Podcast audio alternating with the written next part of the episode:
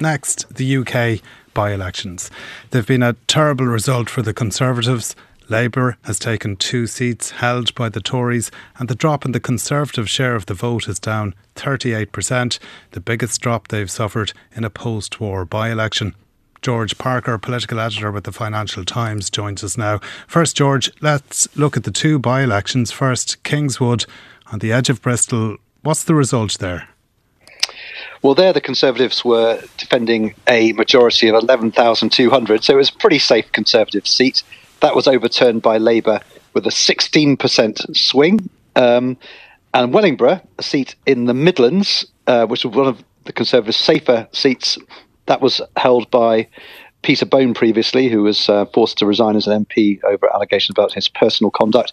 Labour won that seat with a 28.6% swing, overturning a majority of 18,500. And that's the second biggest swing uh, achieved by Labour since the Second World War. So, seismic result. Gen Kitchen is the new MP in Wellingborough. Uh, she said upon her election that her election sends a message to Downing Street. What's that message?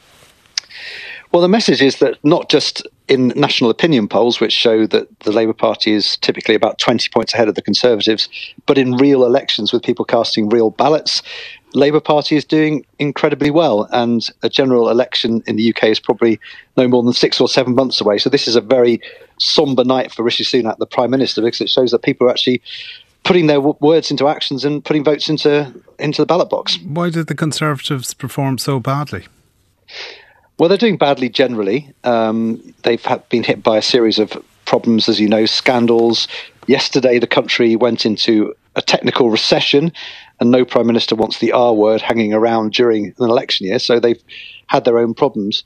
But I guess the big question is are we at one of those turning points in any country's democratic life where the, the public just think, we've had enough of this lot. It's time for a change. Give the other, other lot a go. Well, that's the big question. Labour leader Keir Starmer says the results show people want change. Do they want change? Well, you've got to be careful about extrapolating too much from by-election results, as we know they can't, can't, aren't necessarily great guides, but it just shows the sort of disillusionment towards the Conservative Party at the moment. There's a second factor in these by-elections which were causing Rishi Sunak some problems, which is that Reform UK, which used to be called the Brexit Party, secured more than 10% in both of those contests, contests, and they're taking votes for the Conservatives as well. So not only are the Conservatives hemorrhaging votes to Labour, but on the right of the party, they're suffering a defection of voters to Reform UK, which of course was founded by Nigel Farage. Tory MP Jacob Rees-Mogg blamed low turnout for the result. He insisted too that Rishi Sunak's leadership is solid and by elections don't change that. What's your analysis? Well, I mean, turnouts are low in by elections. I mean, that's certainly true, but I think you'd have to be sort of fairly clutching at straws, really, to suggest there's any bright spots for the Tories out of these results. I think the big question today for Rishi Sunak is whether we get a stirring again of this plot against him to try and bring him down. There are some people on the right of the Conservative Party who think that Sunak should be ejected from Downing Street before a general election. Just to remind your listeners, that will be Britain's fourth Prime Minister in a single Parliament if that were to happen.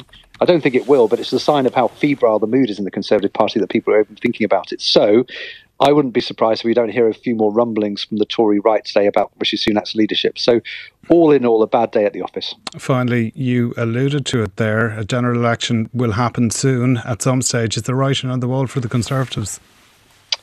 Well, yeah, I mean, the election has to be held by January 25. Most people expect it to be held in October or November this year the thing is that time's running out for Rishi Sunak to turn things around. As I mentioned, we've just gone into a, a recession.